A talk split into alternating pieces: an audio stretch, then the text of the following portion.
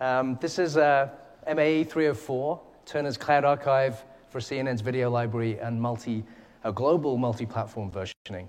Um, on me, jo- joining me on stage today is going to be Michael Cutter, SVP of Digital Media Systems at Turner, who's going to take over the bulk of the presentation, talking about what they've done in the cloud, how they've transformed, why they're transforming, uh, and the type of technologies and things that they're thinking about from, a, from an at-scale platform delivery perspective.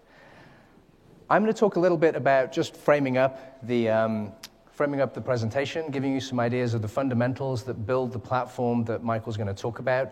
By way of introduction, my name is Bhavik Vyas. I work on the AWS partner team, and I lead our global partnerships and alliances. If we look at media adoption in the cloud, uh, we're very fortunate that it's very pervasive, from camera to screen um, our customers, um, many of which are in the audience, hopefully many of you that are thinking about it, are using the cloud to drive multiple pieces of this very complex workflow as we go from camera to screen, multiple different screens, multiple different formats. And so, what we have found it advantageous to do is sort of break apart this camera to screen workflow into workloads, which can represent discrete business units, very complex macro workloads, um, within which are going to be all the workflows that you design and operate from a daily basis. And so our customers are acquiring content, both live and file, and bringing that into the platform at scale. They're beginning to think about how production, both post production and production, can be done in the cloud um, at scale. So that's where you require a lot of compute, a lot of storage, often very much based on a temporal perspective regarding projects. Um, but moving production and post into the cloud saves uh, potentially great efficiencies in, in, in, eliminating the need to move content back on premise if you have to finish it. There are many strategies around asset management, so DAM, MAM, and archive, and really managing content throughout the entire workflow that content goes through, um, from high access to infrequent access to long tail. Uh, but the asset management strategies you can build can be very complex, and there are many technologies that you can take advantage of in building out that strategy. Media supply chain is where we look at, and sort of part of my presentation, and then you'll see part of Michael's, it's really the engine by which content is transformed.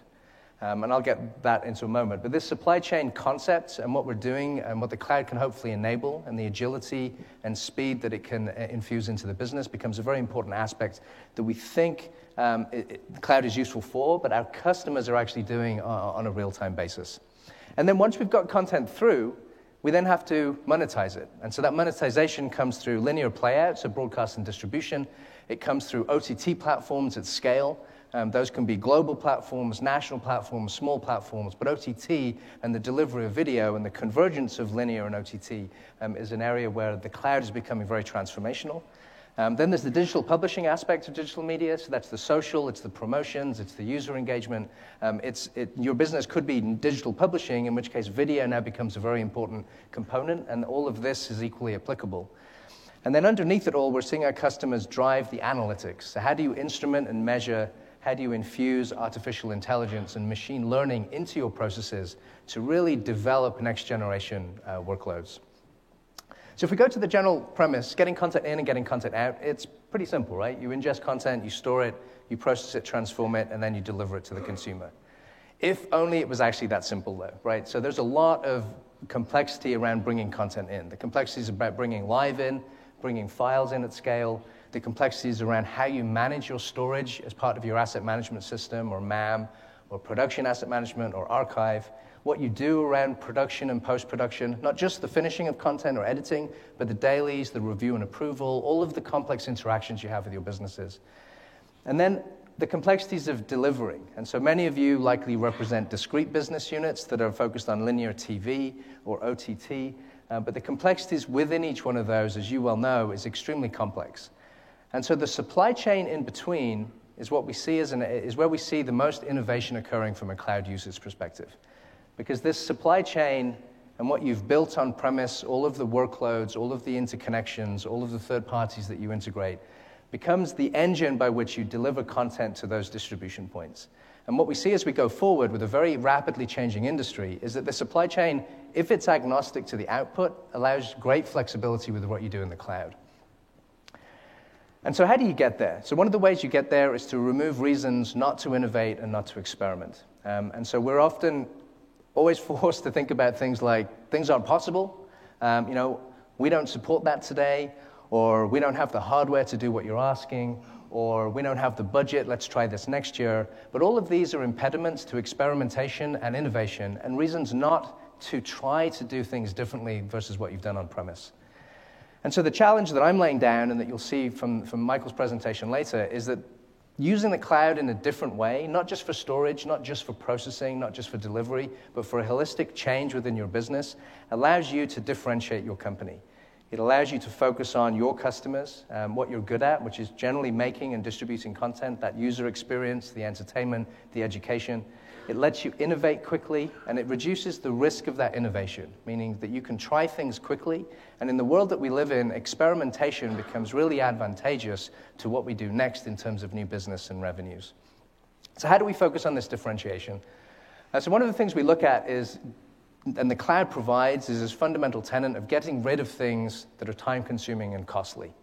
Um, so, one of them is around storage. So, managing storage, operating storage just for the sake of storing content as it goes from HD to 4K to 8K to augmented reality um, uh, and different formats that you're going to have to distribute to. Managing storage is an overhead that you can get rid of, as is managing the compute required to create that content. So, using compute as a utility, it was the, one of the fundamental premises of, of, of cloud, is still very relevant today as we look at transformation in the cloud. So, compute as utility, paying for what you use, don't pay for what you don't use, match your CPU and GPU mix to the application and the workload or workflow that you're trying to drive. So, if you build a very agile supply chain, whether you need a CPU at one point or a GPU at one point might be dependent on the file input or the file output. And the ability to swap quickly without that overhead of managing, installing, powering, running, looking at efficiencies of infrastructure becomes compelling. As does the ability to differentiate from a customer engagement perspective. So, the ability to build new experiences, the ability to drive new revenue sources for your company becomes what agility and, and risk taking is all about. And so, the ability to fail quickly, uh, to test more with less risk and less overhead, um, and driving that agility and innovation for what you deliver becomes a key component. And then finally, we all operate in a global marketplace. Um, all of our end users are socially connected.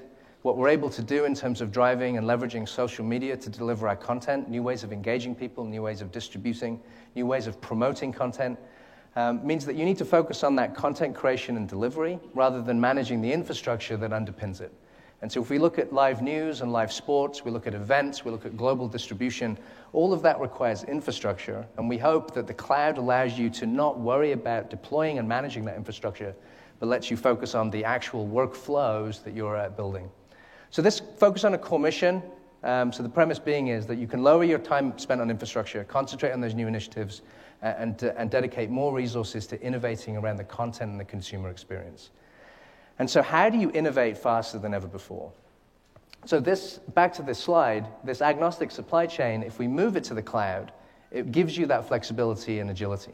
It allows you to experiment, it allows you to try new things. It doesn't require you to have budget and capex and planning ahead of it. Um, and that speed of execution, we believe, becomes very valuable. And we see as a big catalyst to many of our customers looking to transform many pieces of this workflow in the cloud, not just not just one or two of these items. So, how do we do it?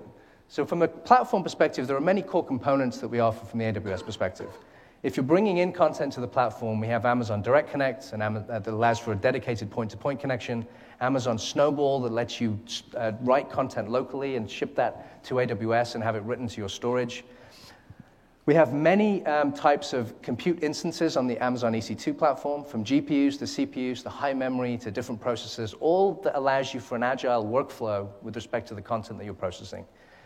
And when it comes to processing that video for delivery, we have two ways of doing it natively on the platform. We have AWS Elemental that is focused solely on video from a live and um, a file based perspective. And if you read last night, we launched five new console services with AWS um, Elemental that really allow for that democratization of broadcast quality video, again, allowing for agility and experimentation.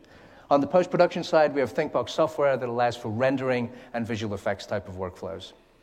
On the storage side, many different storage platforms to help you migrate your content object based um, with Amazon S3, Glacier based with lower cost objects. Um, EFS and EBS from a block based perspective, allowing you to match your application and I/O performance uh, with the right storage. Amazon CloudFront for delivery, and then, interestingly, and I think a new way of us approaching the cloud is leveraging analytics and artificial intelligence and machine learning as a way of reinvigorating all of the workflows that are quite static and generally uh, are ripe for transformation. Extracting that information becomes key. So these new advantages, these new computer models become key. So the ability to work on code rather than managing infrastructure, the ability to, to write code to respond to your workflows and your triggers and your inputs and outputs, uh, and the ability to only pay for the code that runs rather than the infrastructure that's needed to potentially run that. And when we look at serverless, there are many technologies. AWS Lambda for running code, for running code at five-minute intervals, Amazon S3 for notifications, DynamoDB for, for operating uh, databases without the need for operating the database infrastructure, and many as we go on. And many of these are used to infuse into workflows in the cloud, allowing you to do things quickly and potentially very differently to how you've done them on premise. The ability to infuse AI and ML is another key advantage we see as people migrate. So, if you haven't begun the cloud journey, this now allows you a refreshed view of what you might want to do in the cloud, or if you've begun your cloud journey, what it might do. See, the ability to integrate um, Amazon Rekognition for, for image analysis and extract metadata to, to derive new customer experiences from text to speech and speech to text.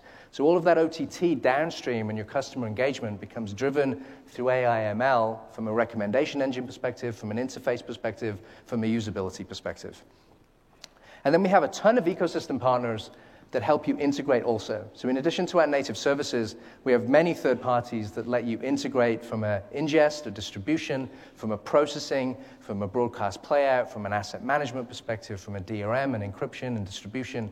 So many third parties on the platform that help you leverage best practices and best breed solutions in the cloud just as you would on premise.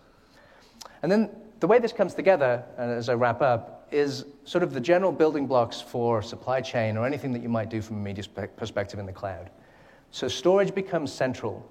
Uh, building mechanisms to ingest into storage at scale, allowing for automation, allowing for triggers, allowing for metadata extraction as that content comes in becomes very compelling. As you ingest content, if you can extract and derive new metadata that you can use to power your asset management systems or your business processes, that potentially becomes very transformational. Um, the ability to create and finish your content, the ability to process that content from a, from a video perspective or from a, a post production rendering VFX perspective, the ability to deliver, and then the ability to collect and analyze data across all of the entire workflow. And so this piece becomes very transformational. As Michael gets into his part of the presentation, you'll see how these building blocks allow for a very agile business process in terms of building supply chain from a delivery perspective. So my, my opening is really about how do we innovate faster than ever before. Um, and next up will be um, Michael Cutter from Turner to talk about how they're innovating, uh, but specifically the business drivers that they're using to drive that innovation, and then how the cloud is benefiting them from an agility and speed perspective. So I'm going to transition to this video. It should play. Thank you.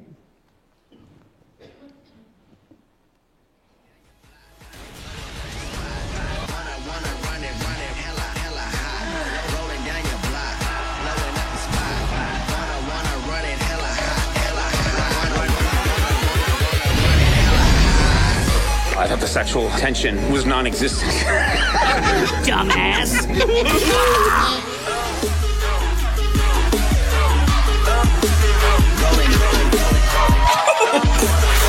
You look super cute, but inside, you're garbage. Wow.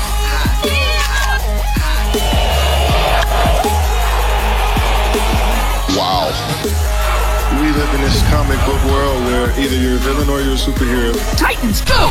This could actually be so useful right now. Let me hear your battle cry! It takes more than that to kill Rick and Morty but this might do it. Run, Morty! The entire Republic is hanging by a thread, and you're hosting this show. You were moments away from utter annihilation. Don't touch me. We had a good run. 10,000 years wasn't bad, right, guys? Our country will get through this one awkward shoulder pat at a time. Episode one, I'm getting booed up my own show. You don't think it looks odd that the president is firing the guy who's leading the investigation? He can do that. He is the smartest man in the universe. Feels like the end. It is the end. It's definitely the end!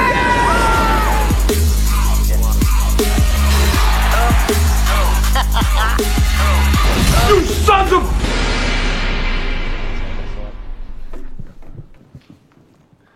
All right, yeah, cool. Hey, another re:Invent. It's good to be here again. So, uh, yeah, I'm Michael Cutter, and I, I, work at Turner. One of the cool things about Turner, as you could see from the video, is uh, you know it's a, it's a business of scale. Know, we've got uh, you know uh, genre-leading networks and, and a lot of different categories. I won't go through this whole slide, but you can you can see that there's a breadth of uh, of content. And what I think is exciting about this is it's everything from news to sports to scripted and kind of everything in between, cartoon. Uh, and so there's not that many uh, opportunities out there to try to solve uh, for this with a platform that can actually service all of those different types of content and types of businesses. So it's an exciting place to be. So if you think about like all of that content that's, that's out there, uh, you know, you see here uh, a little bit from the upcoming uh, Snoop Dogg game show. That'll be kind of cool. You've got CNN, March Madness, uh, you know, all the way to NBA. And um, we've got, uh, you know, work in progress, which is that kind of post-production stuff in, that's in edit. there's our incoming content, the raw camera masters, our raw feeds records, uh, and the, the short form edits, and then the, the long form programming masters. And so I'm going to start by talking about some of these different categories, starting with the green stuff. Um, and so, just specifically around uh, news, uh, you know, this is uh, some stats from our internal uh, app platform that supports uh, CNN production. And so we've got right around 2,000 users uh, internal to CNN that use this on a, on, a, daily basis. we about 70, almost 74,000 incoming assets per month across all the different locations where these systems execute. Uh, we go almost 7,000 uh, monthly edits, and that, that means that there's uh, about 20,000 items uh, that get archived uh, really every month, um, which is kind of staggering.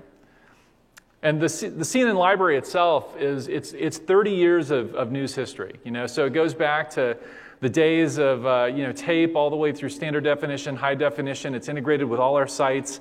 And um, you know, it's, uh, it's, it's kind of priceless in a way. It's sort of a, a bit of a, a, treasure. And one of the really great uh, things about this is that there's awesome metadata for all the stuff in the library. And uh, that's a lot of uh, folks will come in and say, hey, you know, um, do, you, you, want to do some uh, you know, image recognition or analysis? Well, we do. But the flip side of that is we have all the closed captions, the scripts, the logs, the time code, when it was recorded, who was in it. I mean, CNN has meticulously kept this stuff up for really their, their entire life. They've always had a great library team. So, uh, so it's actually a, a, a, very valuable resource. And this is a picture of the actual UI that the different staff around the, the company used to access the library. And you can see uh, that uh, there's Atlanta, DC, London, New York. Those are some of the production systems uh, that are out there that all tie into Mira, which is the name of the, the library system. And uh, when, when they are in here, they can uh, browse keyframes. So there's a hover scrub on top of those, uh, those images, as well as the ability to look at those keyframes. We took our 80% of our least used keyframes, took them off storage, and put them in S3 and so now we have over two and a half billion library keyframes sitting on an object store out there that we hydrate on demand for people that need to access some of that older uh, content.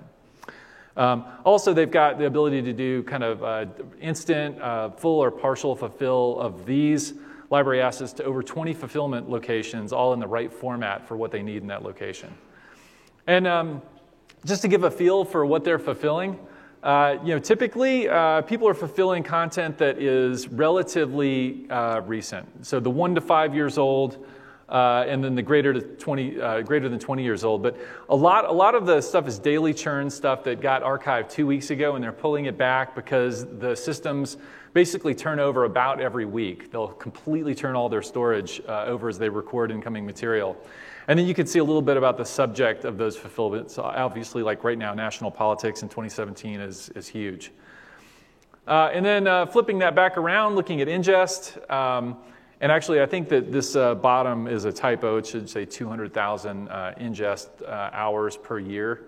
Um, so that just shows you from an hours perspective how many hours we're pounding into, uh, into the library itself. So it, it grows at a pretty good clip uh, year over year. And traditionally, we've had all these sites are integrated into the, uh, the, the, core common digital library. And then we've got Iron Mountain, right? You know, so we, we create two LTOs, we spit one out, and it goes to Iron Mountain, and it gets put away in the salt mine. And uh, if uh, one of those tapes dies or gets corrupted, we, we pull it back, right? You know, and then it's always that practice of loading it up and just hoping that that data on that LTO that's been sitting in the salt mine uh, is actually going to read correctly, right? And most of the time it does, sometimes it doesn't. Uh, and the other thing is those uh, LTOs that are sitting in Iron Mountain, they're getting old. And so uh, at some point, we're going to have to refresh all of those old salt mine tapes and do a data migration, which nobody's looking forward to, right? You know, so it's kind of a problem. So we're like, how do we solve for this? And really what we want, this is our this this has always been our dream scenario, is a dual active, geographically redundant library system. So we've got library copy A and library copy B, and the two can operate completely independent of each other for that entire 30 years of, uh, of news history that we are talking about before.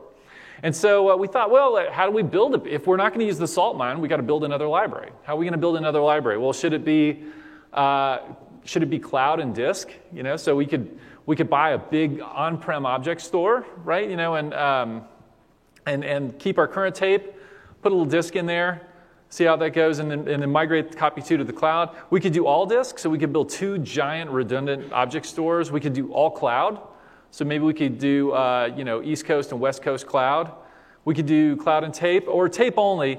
And I'll just, when we say tape only, what I mean is tape plus Iron Mountain. That's, that's really what that scenario is. And so we looked at how much all these different scenarios cost. We looked at the equipment, the uh, disk, the tape, robot, servers, whatever was involved. Uh, we looked at the data center, including the facility, all the supporting infrastructure, any operating uh, expenses that were uh, associated with any of these options, whether it was usage costs for AWS, whether it was support staff, maintenance contracts, power HVAC, and this is what we got. And so you can see the cumulative year over year spend. I actually took the numbers off of here because I didn't want anyone to have like some kind of weird heartburn over that. But you can, you can kind of see relative to each other where these were. And this was a 2016 analysis that we did before we started the strategy. And um, yeah, sure, tape only uh, with uh, Iron Mountain was the cheapest, but it's also the least capable. It doesn't really offer us any kind of business continuity in the case that the uh, main library went down. It would take months to rebuild uh, the library and back it up. And um, you can see, actually, interestingly, all cloud long term was the next cheapest option. And uh, that would be for two copies in the cloud, which was pretty excited. Where we ended up was that we are going to put one copy in the cloud, we're going to keep the other copy on prem, and we're going to get rid of LTO and use an on prem object store. So that's the kind of the, the two copy option that we ended up uh, selecting. So I'm going to tell you a little bit about the cloud part of that strategy. So, so we've got our hierarchical storage management system that whether it's tape or object store will will uh, kind of uh, tie that together. So, and we've got uh, just over 17 petabytes of digital library assets, um, which is uh, two and a half million files. About 65% of that is the growing high definition archive. And so we'll pull those files over to an intermediate cache where we upload it to Glacier. It goes into a, uh, a Glacier vault. And then from that Glacier vault, we can pull it back to Amazon S3 where we can do any of our uh, like uh, file chopping procedures if we want to chop a file for a partial fulfill. Keep in mind, most of this is uh, variable bitrate material, so you can't just do simple byte offset uh, for, to get a partial. You really have to have the uh, frame accurate index of the file to find where the frame is that you want for the partial. So uh, we'll do the, the, the, frame accurate chopping up in S3 and then send it directly back to our fulfillment location. You can see now there's two arrows. Any of those fulfillment locations will be able to fulfill uh, direct from the cloud or from our storage. And coupled with this uh, is um, currently one and soon to be two uh, 10 gig direct connects into the cloud so that if we choose not to use public internet, we can, uh, we can have private bandwidth uh, to make sure that that works. And then uh, the, the next step, the longer term step, is to be able to um, actually archive directly to the cloud and fulfill directly from the cloud. The reason this is important is if the stuff on the, uh, the left hand side of the screen goes down, like I told you before, these systems turn over about every week. They're constant, they're gigantic TiVo systems that are recording hundreds of channels of satellite feeds, fiber feeds, news gathering feeds from trucks, everything we've got. And um, yeah, they, they, uh, they're constantly reusing their storage. So if we can't archive from those systems, we're in deep trouble. So we have to have this dual archive capability. And then, uh, even longer term, is uh, when the current object store that we're buying uh, is depreciated, we'll, we'll look and say if, if, it's, uh, if the cloud has been as good as we think it's going to be uh, in terms of long term archive and fulfillment performance, uh, we probably will just cut over to 100% cloud with resiliency across you know, multiple, um, multiple zones. And then from an architecture perspective, I had to provide some kind of eye chart with the uh, Amazon logos on it. But you can just see here kind of the, basically the same uh, type of data flow and the uh, actual uh, code elements, which are inside this uh, Metro container that provide all the orchestration of moving stuff in and out of the cloud, which is a, kind of a, a, key element. You, you know, we have to be able to actually control that data movement um, and, and, track the location of those, uh, those files, whether they're on-prem, in the cloud, or both. So, uh, just to talk a little bit about some of the challenges in doing this, uh, you know, there, there, are certain things about S3 and uh, Glacier that are different, right? And I think that we're a little bit accustomed to working with hierarchical storage management systems that kind of have the intelligence in the system to decide where we want to uh, put files, and, and uh, the lifecycle management on uh, on S3 is not quite the same. So, and, and I'll just point out here, you've got you know, your S3 containers are buckets, buckets contain objects, objects contain metadata. When you flip over to Glacier, you go from vaults to archives to hmm, date and description, right? You know, so you actually have to do some data management as you're moving back and forth between these two storage domains. Something we didn't quite expect, and I think it's, uh, it's sort of a, an opportunity. But that said, even just in the last, uh, last couple weeks, this has uh, improved a little bit. So we, we do think Amazon is, is listening to this and, and we're seeing, seeing some results. So, so I'm going to transition uh, from that uh, to talk a little bit about the uh, uh, long form library. So, uh, you know, the long form library is all of our completed programming masters for all the networks at Turner, TNT, TBS, CNN, you know, what have you. And uh, it, it's not nearly as big as the CNN library because that thing's been piling up for 30 years, but it's really, really complex. And I do want to thank uh, Steve Fish, uh, who's lead of uh, Turner's International Tech Strategy, for helping me with some of the slides that you're about to see. So, the really complicated part of uh, this story is just how many derivatives get created from a single input. And you, probably you guys have seen something like this before. Let me get back you know, we get one input asset, but as you go across all of the different platforms, all of the different uh, partners, like uh, EST and SVOD partners, and all of the different regions, which have their own EST and SVOD partners in every region, you get really a ridiculous number of versions that are being created from a single input asset. And these are not just like encoding versions.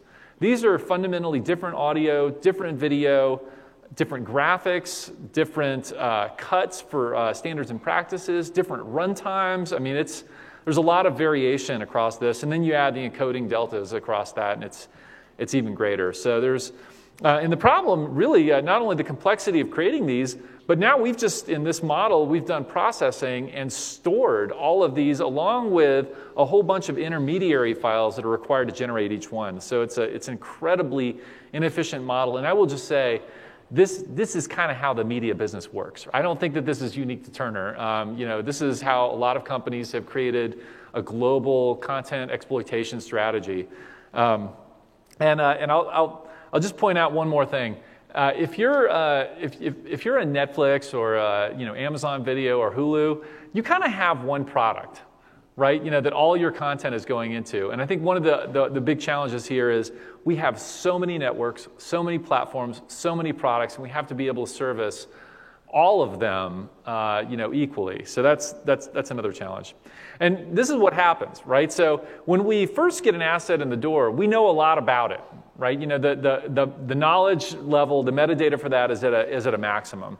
But frankly, uh, over time, I, I would call this sort of bit rot you lose a lot of that information about that asset. And that, that typically is, uh, is, is not because we lost the metadata, but you know, it's the file's been transcoded, it's been sent to another part of the business. Now they're doing some transformations on it. They might be adding uh, localization to it, and, and slowly that metadata starts getting stripped away from it as it moves through this, this big process. And so, uh, if you think about it, that over time, there, that lost knowledge uh, results in uh, really a, a reduced speed of exploitation. Right, so now we're way down the line. We're, we're operating in this sort of orange zone up here. We know less than we ever knew about this asset, but we're looking for exploitation speed. So, so what's causing that? I, th- I think one of the, the problems we have is quality. And so if you're familiar with uh, video frame rates, you know, you can see we go from 24 frames a second, which is typically a program master, all the way up through 25 frames a second, PAL, 30 frames a second, you know, NTSC, 50 and 60 for, uh, you know, the um, high frame rate. And we're, uh, as we go from uh, SMP to dialogue and sound to a transmission master, we're jumping frame rates all over the place. And this is a huge problem because if you guys are familiar with the way that frame rate conversions happen, it's not just adding or removing frames or speeding things up and slowing things down. There's frame blending, there's destructive actions that are occurring with these transformations, and it causes video quality problems. And, uh, and that's why, in a lot of cases, I've seen, at least for us in the early days of SVOD, we had a lot of files getting kicked back. And when we really looked at it, it's because there were a lot of these upstream uh, quality issues with uh, specific to frame rates uh, that were happening, and that that wasn't good. That cost us real money. And then uh, don't forget, frame rate is only one dimension of this. With a lot of these conversions, also come uh, tran- transcodes, different bit rates. Uh, we're looking at standard definition and high definition, and color space. and oh my God, HDR makes my head want to explode when we start talking about high dynamic range and what it means for these workflows because it adds a whole nother axis of complexity onto the, uh, the whole thing.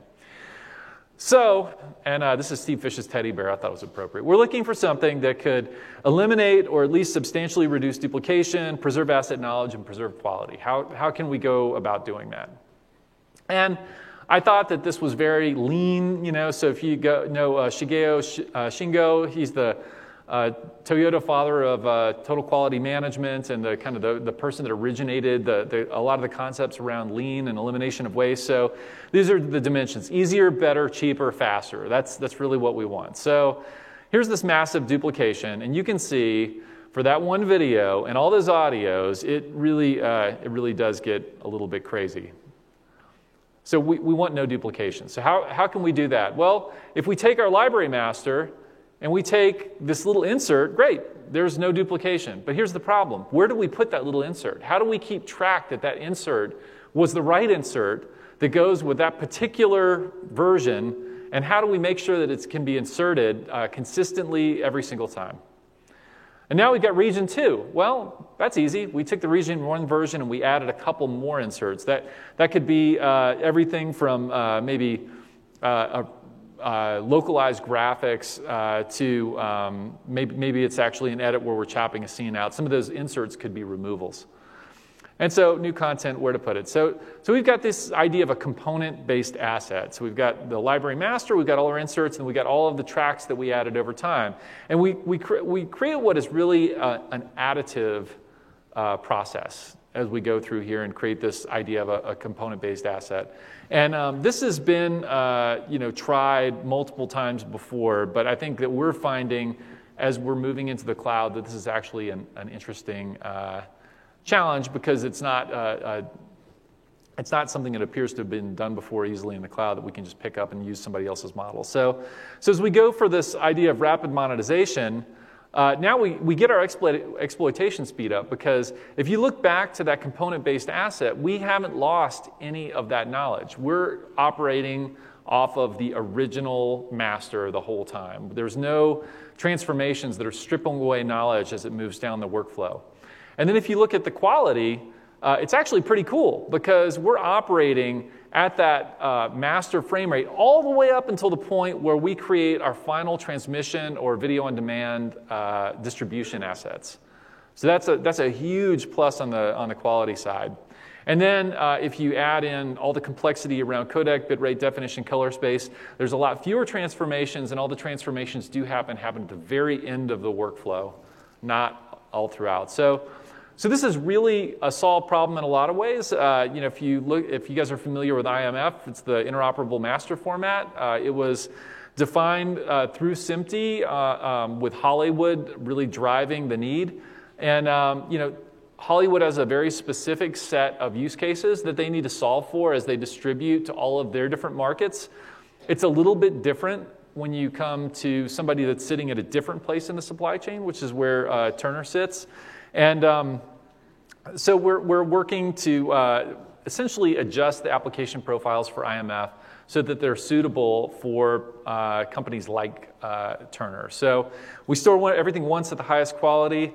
We have lightweight XML compositions that define each of those individual versions. And then uh, basically just take those recipes for each version that point to the ingredients, which are all the components, and say, hey, create it just in time, right? And we're trying to create that kind of pull based model. Don't process media that doesn't need to be processed, only transcode the stuff that's actually needed. And it happens to be really cloud friendly because if you look at that model of all of those uh, individual components that I talked about, they're objects, right? You know, so to be able to put them in an object store is really a very straightforward thing to do. And now we've got the uh, individual uh, XML artifacts that are part of IMF that help us define the way that those objects link together. So that worked pretty good. So this is the data flow. So we take a, uh, a distribution master and we go through the fission process uh, where we uh, basically uh, transcode that, atomize it, and run it through an auto QC process. So now it's been that, that uh, self contained media file that came in the front door has been broken apart into its components and, and QC'd. It's also been normalized into a, uh, a library standard codec so that we don't have lots of uh, variability in there. Because again, if you think about lean and uh, eliminating waste, anytime we see uh, defects occurring in that final output processing, uh, that's waste, right? So if we can deal with that upfront and get pristine, canonical library masters, we want to be able to count on just-in-time delivery of those very consistently. So that, that transcoding into a standard format is a really important part of that. That goes in the IMF library, uh, library master, and that's really where we're talking about scaled storage, right? We need the ability to grow out that library without a lot of constraints, and that's, uh, that's where we're uh, leveraging S3 and uh, Glacier. And so uh, then the other side is the, defining the recipes. And so we're working with uh, company SDVI to build the cloud recipe generation capability. So that'll be basically Adobe Premiere going in and going into an edit session, defining those recipes, and then saving those recipes in a database so that we can call them on demand to be baked off into those final distribut- distributables. And so that's where we need to scale our compute because we're, we're not just baking down that MES file, but we're actually creating those uh, final distribution copies that'll go to everything from air to uh, electronic sell through. And uh, we're working with uh, NABA, which is the North American uh, Broadcast Association, and the Digital Production Partnership to uh, take IMF and really adopt it to the needs of this particular supply chain that I'm talking about right now. And some uh, very specific things that are coming out of that uh, include a ProRes mapping. So instead of JPEG 2000, which is a very, you know, kind of awesome from a quality perspective, but a very heavy processor intensive codec, we'll be looking at uh, ProRes is a more kind of broadcaster friendly format uh, to store those masters in. And also, uh, really trying to get all of the uh, you know, track labeling and all that kind of stuff sorted out so that we've got a, a broadcast friendly IMF model to work with. And so, you know, I talked about you know, the raw camera masters, all of this kind of CNN uh, uh, library type stuff in the green, how we're putting that in the cloud. Our long form programming masters, how we're putting that in the cloud. And uh, you know, it's it's it's all been an interesting journey, but um, we're pretty excited, and it's actually working out really well so far. So that's it. I think we have some time for questions. Yeah, thanks.